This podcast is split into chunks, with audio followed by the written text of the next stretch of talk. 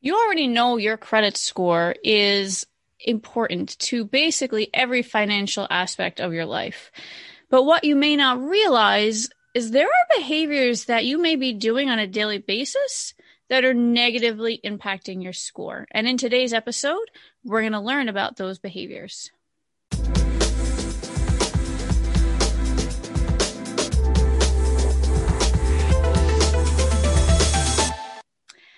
Welcome back to MHV's Off the Trail. I'm your host, Mary Claire, and today we're joined by Aaron Lindo, a consumer loan underwriter here at the credit union. Aaron, thank you for coming back on the show. Hi, thank you for having me. Um, you are a, just an absolute wealth of information when it comes to credit, so I know that these are valuable episodes to our listeners. And today we're going to talk about behaviors that people may not necessarily realize are actually hurting their score. So let's dive right in. What's the first one you have for us? All right. Well, I would say like probably the most common thing that people do is um, uh, just leaving leaving larger balances on their credit cards. Um, you know, using them frequently. I think a lot of people um, that I've talked to anyway have told me that they believe that you know they should be using their cards and, and spending a lot of money on them um, in order to get credit history or, or, get their score to go up. But in actuality, um, you don't want to do that. In actuality, like keeping balances on those cards um, will actually drop your score. So the best way to actually manage your credit card when you're talking about your credit score is to pay off your balance in full um, every pay period, every billing cycle that you get, um, because that's actually the best thing you can do. So you're still getting your, your history for using it, um, but you're not hurting yourself by leaving balances on it. And, you know, I've heard people say, oh, don't leave any more than 30%. I've had people say, don't leave any more than 50%.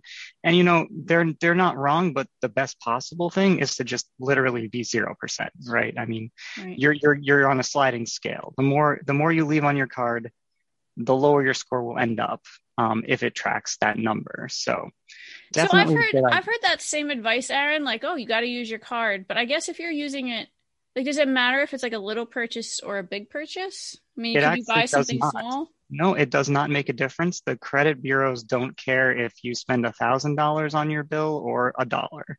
When you make a payment on your credit card, all it sees is that you made an on-time payment. That payment could be a dollar, it could be a thousand dollars. They don't know the difference, so it really doesn't impact the score that way that's why I often tell people, especially if they don't have a lot of credit history or credit cards, um, to just make one purchase that they will remember, you know, something like your gas or your Dunkin' Donuts in the morning or whatever you normally do in your routine. Um, that way it's manageable, it's small, it's easy to pay off. You don't get trapped, you know, with too much on your card, can't catch up on it. It's a good way to make sure you're not going to get in trouble there. Um, but if you do end up having to make larger purchases on your cards, it's it's very important to try to get those balances back to zero as soon as possible because it will definitely impact your score the more you leave on it. You know, if you have a certain limit, the closer you get to that limit on your cards is, you know, it's going to make your score drop the most. Okay, excellent. That's a good one. Uh, what else do you have for us? Um, I would say the other, the probably the second thing would be uh, just applying for new credit, like inquiries. Um, a lot of people don't realize that when they apply for lots of things in a short period of time, um, those those add up pretty quick. They can drop your score. Um, you know, if you apply for five or six credit cards a year, uh, that can cost you quite a few points doing that. Um, especially if you also happen to have to buy a car that year as well, or you had to apply for a mortgage that year. Also, all those things cumulatively um, impact your score. So the best thing to do is if you know um, that you're going to have to apply for a credit for some reason, like let's say you know you're going to be buying a car or mm-hmm. you know you're going to be applying for a mortgage, try your best not to apply for anything else, right? Like if you were looking at, you know, that credit card you really wanted, like I really want to get a Capital One Venture card or something, or, you know, any any specific card that you had your eye on, might be a good idea to wait on that application until you um, establish the loan you're looking to get that year, like uh, the car or the mortgage, because those inquiries will cost you points. So a good way to do it is to just balance over time what pieces of credit you are looking for um, instead of trying to put them all into a small amount of time. right? It's never a good idea to apply for a whole lot of things in a year um, because the inquiries track on a year to year basis.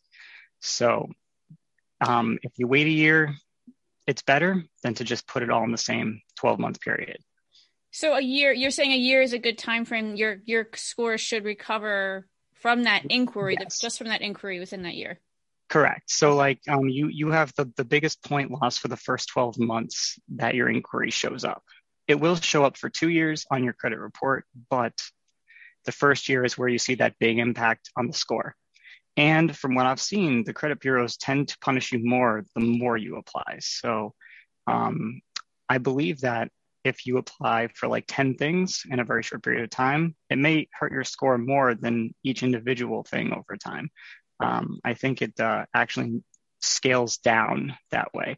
I don't know the exact numbers because they do change them a lot.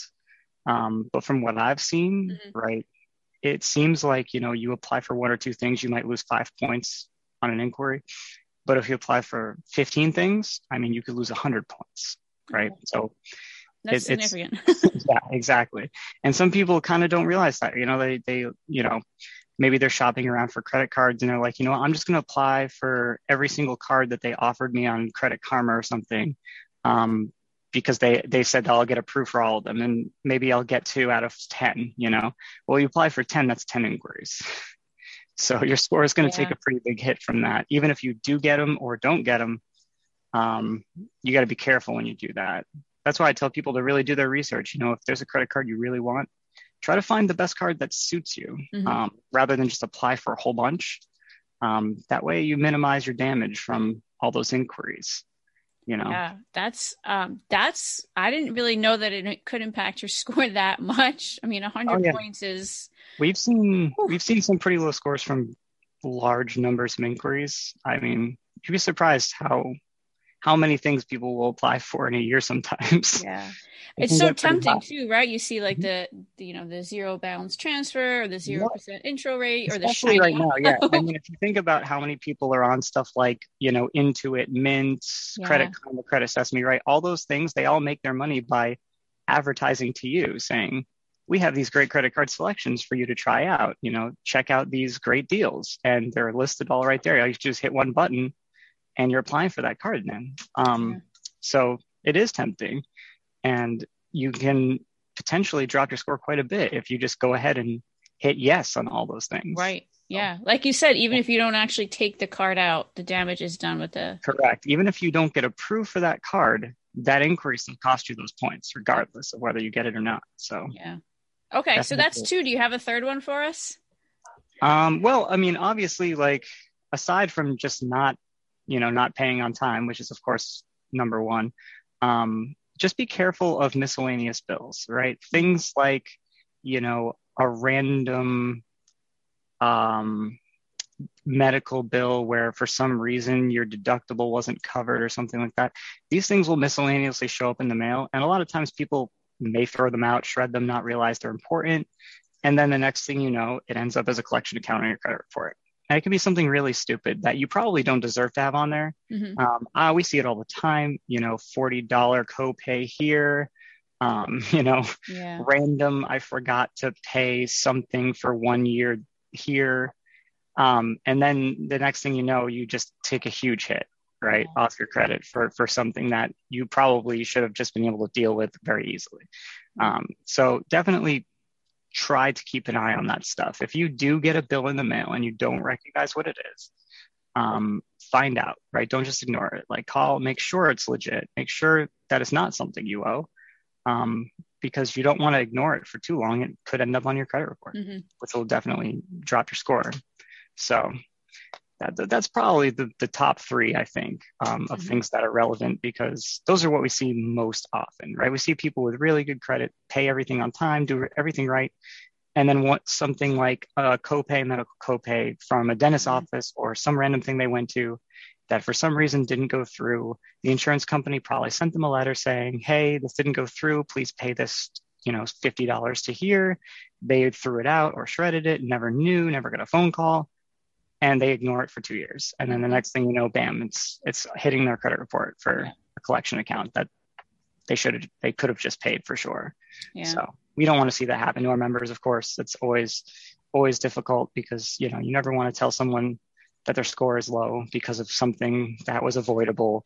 Um, I know it's no fun, and they'll say, "Well, I didn't know," and then you're like, "Yeah, yeah, it happens." It does. And you know, Aaron, um, Sarah and I talk a lot about because sometimes medical bills can be big, but you still don't want to ignore those either. You still want to reach out and talk to people and try to come up with a payment plan Of because at least if you're doing that, it's not gonna probably not gonna impact your score like ignoring it. I mean, yeah, nine times out of 10, if you approach a creditor that you owe money to and you work something out where you're actively communicating and you're actively trying to make payments toward it, and they haven't yet put it on your credit, they likely will not do it as long as you're keeping that communication channel open and making an effort to satisfy what you owe, right?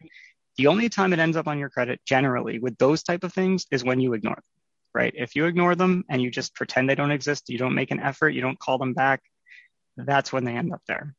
Um, but most, especially with medical, like student loans, all those things. Like if you're communicating and you're trying to make it work and you're getting into a payment plan or doing what you ever you can afford, you're going to avoid those hits on your credit for sure, right? They just want you to make an effort, right? The last resort that they do is hit the credit report, right? They usually that's not where they go first. So just always keep that line of communication open. If you're ever in a hardship, you know, it's a great, great thing to do. I know it can be stressful to do that, but it really can protect your score quite a bit if you Yeah. just keep on top of those things. So And your stress level, just knowing you're taking care of it rather than it's sitting over there Yes. waiting for you. Yes, exactly. you know, a lot of people don't realize just how big an impact ignoring something and having it hit your score can be, Mhm. right? I mean, it can be the difference between getting approved for a car or not, or paying a lot more in interest that you, you know, probably don't want to have to pay. So. Right. Right. Aaron, this was excellent information. Thank you so much for sharing it. Um, any last minute tips? Um, well, I would say, you know, just stay vigilant, monitor, you know, use the resources you have to make sure you keep track of, you know, what your score is doing, what's on your report. Use the resources that we have on the website, you know, tell you tell you how to take care of that and keep track of everything. Mhm. But that's the best thing you can do, right? It's always good to know, right? Never never be in the dark, you know, make sure you have an idea of what your credit looks like, where it's going. Mhm. And uh, as long as you do that, you should be in pretty good shape. Yeah, excellent. Thank you so much for coming back on the show, Aaron. We appreciate it. Yep, you're welcome. Thanks for having me. And thank you for tuning in. As always, if you have any suggestions for an episode, email us at podcast at mhvfcu.com. And we will see you next time when we go off the trail.